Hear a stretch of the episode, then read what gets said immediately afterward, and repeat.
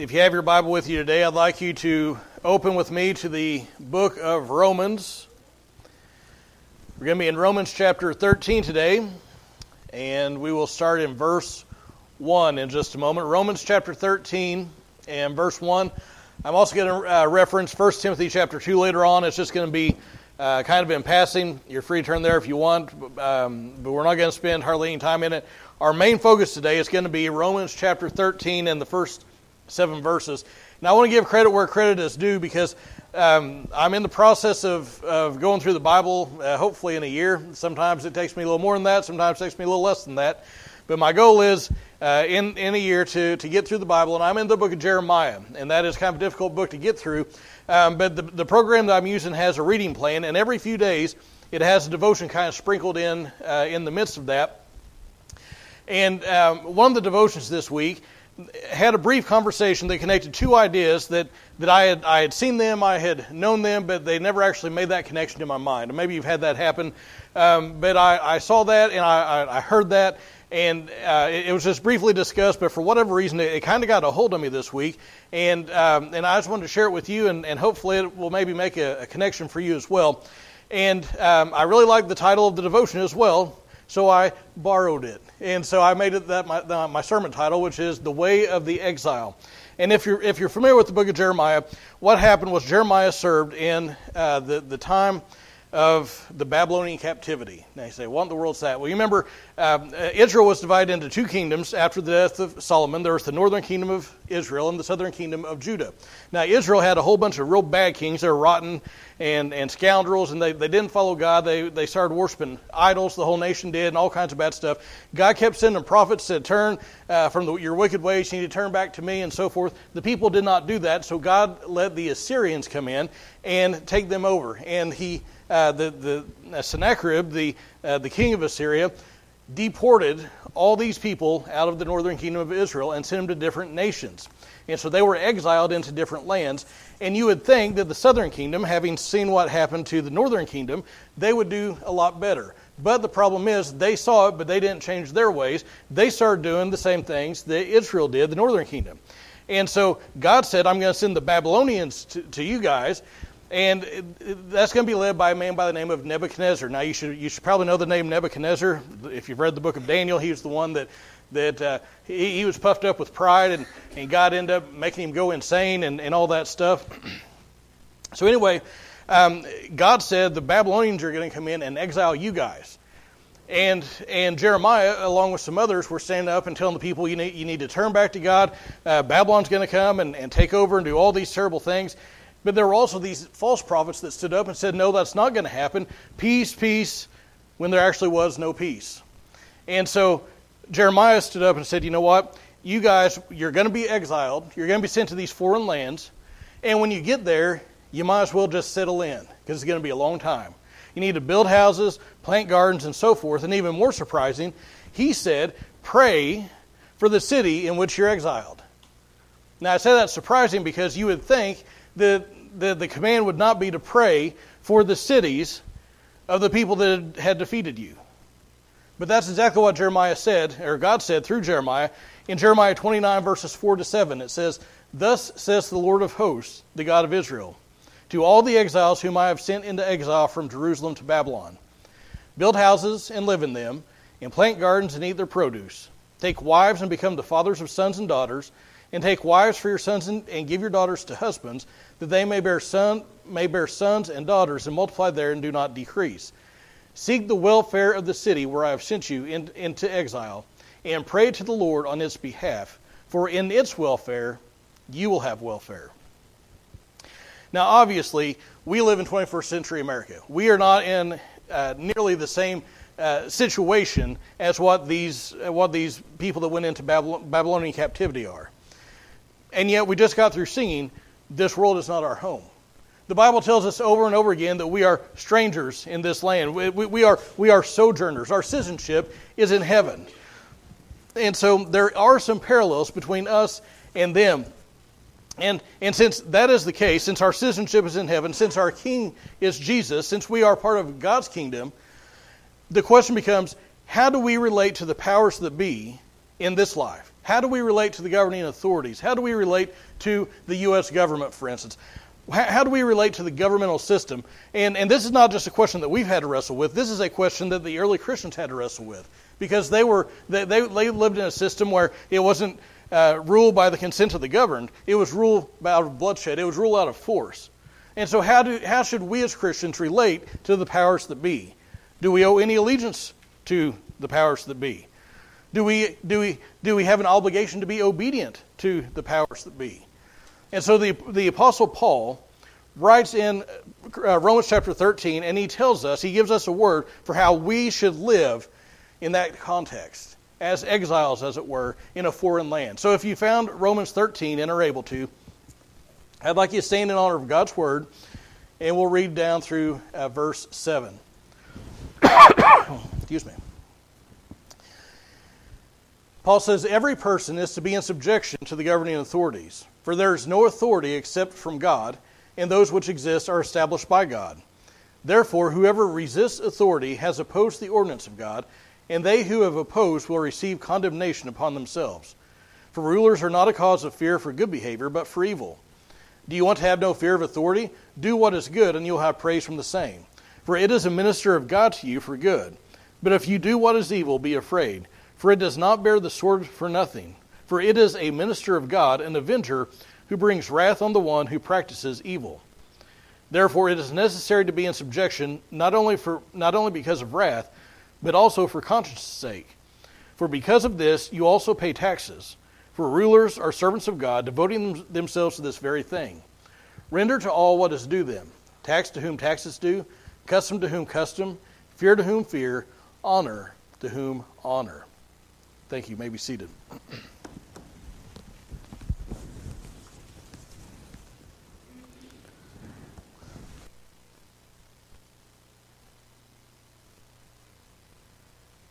Now, there are three things I want you to see in our text today. The first is the principle. Now, there, there's an overarching theme, an overarching principle that guides this whole discussion and is pulled directly uh, out of our text, among other places. But, but, but the principle is this, and this is, uh, it, it, may not be the, the prettiest language, but I think it, it kind of captures uh, the, the idea of the Scriptures. The, the, the idea is where there is no conflict between God's kingdom and the legitimate activities of the governing authorities obey the governing authorities. Where there is conflict or where they are not acting legitimately, our duty to obey ends, and we must obey God rather than men. And really, I think that most everything that's going to be said in, in the text today, and really most all the discussion that's had around this topic, can be lumped under that overarching principle. But let's look at what Paul says bit by bit. Now, uh, look, look at verse 1. It says, Every person is to be in subjection to the governing authorities. Now, he, he, he lays out the scope of this command. Notice he doesn't say it's just Christians. He doesn't say it's just non Christians, and, and Christians can do something different. They can be rebels and all these other things. He doesn't say that. He doesn't say uh, people who have a godly government and godly leaders, those are the people who need to be in subjection. He says all people, everywhere, in all eras of time, in, in every form of government, be in subjection to the governing authorities. It doesn't matter if you have a president, it doesn't matter if you have a king, it doesn't matter if you have a queen, it doesn't matter if you have a despot. It does not matter. Every person is to be subject to the governing authorities. Now, immediately, if, if you're if you're thinking about things, you're immediately coming up with qualifications in, in your mind, aren't you? Or, or questions about this. Now, but what about this or what about that? Is this a call to absolute unqualified submission? What about unjust rulers and things like that? How, how, do we, how do we wrestle with this? How do we understand it? Well, the first major qualification of this is pretty obvious. If there is conflict between the kingdom of God and the governing authorities, you are bound to disobey the governing authorities. Why? Because your ultimate allegiance lies with God and not man. Said another way, in general, it is the duty of every Christian to follow the governing authorities. In general, it is the duty of every Christian to follow the laws of the land, to be in subjection to the powers that be. In general, to be good citizens. That is our duty, that is our obligation. However, there may be a time when there's a ruler, somebody that's in authority, a, a law that's passed, for instance, that goes against the plain teaching of Scripture or conscience. And in those instances, disobedience not only becomes an option, it becomes a duty of the Christian. Now, this resistance should be. Now, now I know you guys. And so I shouldn't have to say this. I don't have to say this for you guys. But I'll say it anyway. It should be nonviolent. Resistance should, should not involve bloodshed. We're, we're not rebels. But resistance, nevertheless, is necessary. Now, I will freely confess, I preached this text before. I had not, I had not sufficiently thought through this, this principle, this, this, uh, th- this text. I, I, had not thought through it as much as I should have.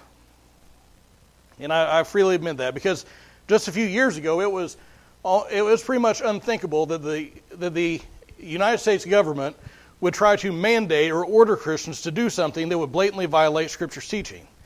Now, we don't live in Rome. Now, in Rome, they ordered everybody, including Christians, to offer a pinch to Caesar, that, that they would worship Caesar, that they would worship the emperor as God. Now, clearly, that did not happen in America, and thankfully so. But the principle covers something the governing authorities did do, and that is not only command us to do something that the Bible forbids, but forbid us to do something the Bible commands. Now, in the book of Acts, they did the same thing. You remember the, the, the apostles went out and they, they were preaching, they were teaching, they were talking about Jesus. And the governing authorities brought them in and said, You can't do that. And they beat them, they imprisoned them, they did all sorts of things. And what did Peter and John, who were the ones who were speaking at the time, what did they say? Acts chapter 5, verse 29. We must obey God rather than men.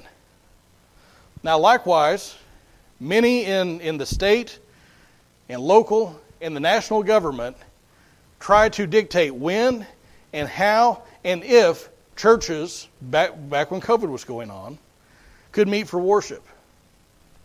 That is not their place. That is not their sphere of authority. And listen, just a couple years ago, police were showing up in worship services, disrupting services. They were finding Christians who met without the approval of Caesar. In Canada, there were pastors who were arrested, who were hauled off, their children, they were, they were taken, they were incarcerated right in front of their wife and kids. And, and there are videos online, you can see them, uh, of kids just weeping as their, as their fathers are being hauled off because the government said, You can't meet. And they said, We will meet. And they were arrested. Even though the, there, were, there were times when even their own government was saying, There's virtually zero sickness in this area, you still can't meet. And they did it. We must obey God rather than men. Government has a clear sphere of authority. The church has a clear sphere of authority. The church is not over the government, and the government is not over the church. And so this is not an unqualified call to submission because we are citizens, we are not slaves. Our ultimate allegiance lies with God. Now, having said all that, I'm majoring on the exception right now because by and large, that is not what is happening most of the time. We are not called to rebellion. We're not called to upset the civil order. We are called to be good citizens. Now, look back at the text. Paul says, be subject or be in subjection to the governing authorities. The word that's used here is the use of soldiers in the military. They would be in subjection to their commanding officers. Okay, they, they put themselves under the authority of someone else. And Paul gives two reasons why we should do this. Number one, verse 2, because God has established human government. God has established human government. Now, the ultimate, all ultimate authority lies with God. No person has an intrinsic right over another person. No person has an intrinsic right over another person that has not come from God. Said another way, there are people in authority over others parents over children, rulers over uh, uh, those who are, are governed, so forth.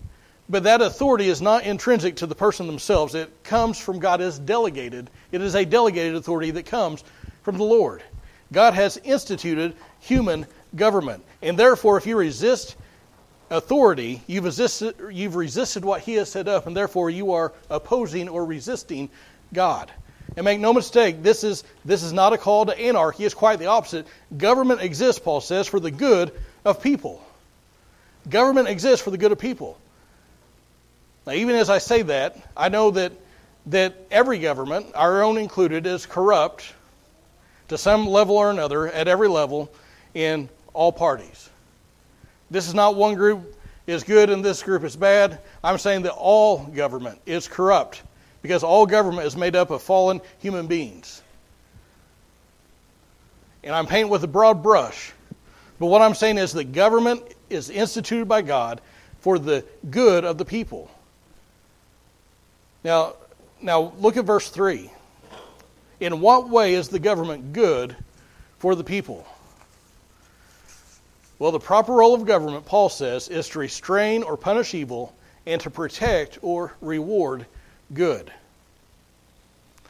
They're, they're not set up to cause fear of, of good behavior, but of bad. Do what is good, and you will, at least you should, have praise from the governing authorities. Even corrupt governments, where, where maybe they're, they're, they're they're in a pagan land, is, is pagan rule, it's a pagan ruler. They don't have the, the scriptures, they don't follow the Bible. Even in that type of a situation, governments have laws on the books to punish evil and to promote good. If, if you go out and murder somebody in all lands, there's a penalty for that. That is a good thing because it, it punishes evil. Now, when a government tries to overstep its bounds, and it, or it begins to punish good and promote evil, again, then it's acting illegitimately, and our duty to obey that ceases. But second reason to obey is in verse 5. Look at what it says. For conscience' sake. And you say, well, now, now I want to back up to what I just got to talking about. This, this idea of punishing evil, we know that this is effective. Because even if we are not punished directly, we know that that has a, uh, that, that has a curbing effect.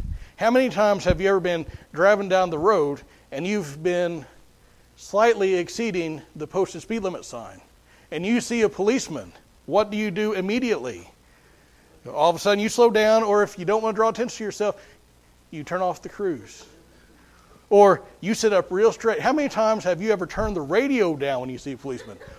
Who cares? He doesn't care how loud your, your radio is unless it's shaking the, the windows of, of the, the apartment buildings or something. Now, listen, we know that, that, that this has a curbing effect on doing wrong. And that's what it's there for. It's, it's, to, it's, to, it's to punish evil, but also in that punishment, others see it and are like, I don't want any of that. Because you'll notice he says that the, the government does not bear the sword in vain. Now, that bearing the sword in vain, um, it, it has the idea of, of capital punishment. And Paul is affirming the right of government to, to end someone's life under certain circumstances. Now, listen government's role is to protect life, liberty, and personal property. That is what government should do. And it can go so far as to take someone's life, but even the lesser things like giving a ticket or a fine or jail time, that also curbs evil. Now, um, again, we, we, talk about, we talk about capital punishment. The governing authorities, whether it be the judge or the governor or the, the, the president or whatever level it is, nor the, the, the, the government as a whole, they do not have an intrinsic right to determine when somebody dies. When, when capital punishment is executed, that should be seen as them carrying out the justice that God has prescribed. What does, what does Paul say in Romans chapter 12? He says, Don't take vengeance yourself, but what? Vengeance is mine, says the Lord. You leave room for God to take that vengeance. Chapter 13, one of the ways that happens is through the governing authorities enforcing the laws. So we should, we should support government insofar as it is appropriate. Now, get back to, let's get back to verse 5. He says to be uh, to, to, to obey for conscience' sake. Now, now, one reason that probably the biggest reason that most of us obey the government is because we don't want to go to jail. We don't want to fine. The reason you pay your taxes, even if it's through gritted teeth, is because you don't want them to come and take you off to jail. You don't want them to come and seize your property. It, but that, that's one reason but we should also do because we know that God has instituted it. So that's the principle. Now, there are two practical ways the Bible says that we should employ this, that we should put it into practice. First, and these are going to be very quick, I'm just going to mention them in passing. First, we need to pay taxes. Look at verses 6 and 7. For because of this you also pay taxes. For rulers are servants of God, devoting themselves to this very thing. Render to all what is due them, tax to whom taxes due, custom to whom tax, uh, custom to whom custom, fear to whom fear, honor for whom honor. Again, this is not new information if you were here during our study of Luke because somebody came to Jesus and said, Hey, is it lawful to pay taxes to Caesar? And what he say? Give me a coin. Whose, whose image is on that? It's Caesar's. Well, render to Caesar the things that are Caesar's, and to God the things that are God's. Now, this is, this is not a discussion about whether the tax system we have in America right now is just, because it's not. I, I will say it forthrightly. When you pay taxes on what you make, and then you are taxed on what you buy with what's already been taxed, and then you have to pay property tax on what you've already bought with what's been taxed. You, you get the idea. And, and then when, when somebody dies, then there's an inheritance tax, and then there's all these taxes. That is unjust. That is not right. This isn't talking about exorbitant taxes. It's, it's not even enter into the discussion. Paul says if, if, if you have a tax to pay, pay it. Now, we thankfully live in a government, governmental system where we can influence the way that we're taxed by the people that we elect who set those taxes. Unfortunately, the people that we elect tax and spend without measure. But the idea here is that those in authority ideally make it their job to rule in such a way as to benefit those who are governed. That is, that is what should be happening. And therefore, those of us who are under that system and who benefit from that should support those people, and that happens through tax monies. I don't like it any more than you do. But we need to pay, and the second thing we need to do is pray. We need to pray. Now, it's Jeremiah counseled pray for the welfare of the city in which you're exiled, pray for the city, for the state, for the nation, pray for our, our court systems as they're making decisions that affect us, pray for our, our leaders. I mean, they're, they're faced with all kinds of decisions I wouldn't want to make. And don't just pray for the place, pray for the people. 1 Timothy chapter 2, I mentioned it earlier. Did I make my way there? Um, 1 Timothy chapter 2, verses 1 and 2 says, First of all, then, I urge that entreaties and prayers, petitions and thanksgivings be made on behalf of all men, for kings and all who are in authority, so that we may lead a tranquil and quiet life in all godliness and dignity. Listen, our nation needs prayer. We need to pray for our nation. We need to pray for our government at, at every level, from the president all the way down to local government. We need to pray for them. Pray that God would give them wisdom, that we can live a, a tranquil and a quiet life. Pray that, that, that, that He would bring salvation to them. We need to pay our taxes, and we need to pray for our nation. Pray for the people in our nation. So, what's the end of all this? The end of the matter is this obey or submit to the governing authorities as long as they're acting legitimately and there's no conflict between the kingdom of God and these governing authorities. For where there's a conflict, our obedience should be with God and not with man. Because we're not revolutionaries, we're not rebels, we should be good citizens. And yet at the same time, we must recognize that our citizenship is ultimately in heaven. That is our home. We're strangers here, we're, we're sojourners. And we must live in light of that and live ultimately in obedience to God. Don't you stand with me as uh, musicians come? And as you stand, I ask you bow your heads and close your eyes.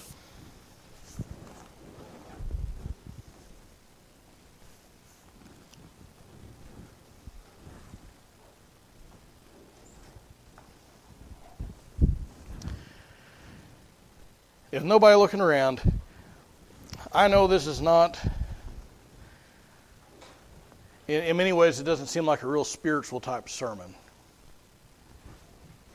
It's not abstract, certainly. This is applied theology. How do you live in relation to the government? How do you live in relation? We'll, we'll take it down even a step lower. In relation to your boss at work, they're in a position of authority. Paul said, Give honor to whom honor is due. Maybe you need to check your attitude with that with that boss. Say, oh, but he's no good, she's no good. That wasn't a qualification.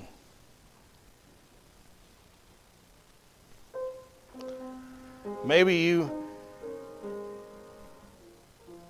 maybe you have kind of cast aside what the government has said or thought, not not out of principle, but just because you, have a rebellious spirit and you don't like listen to anybody.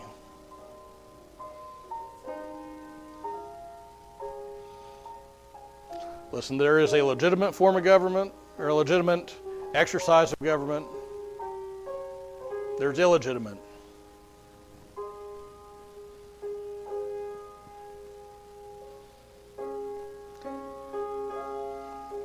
And I haven't even talked about salvation, but I know that any time that the, the, the Word is opened, that God can use that to speak to a heart. And if you don't know Jesus is your Savior, if He is not your King, repent and believe the gospel today.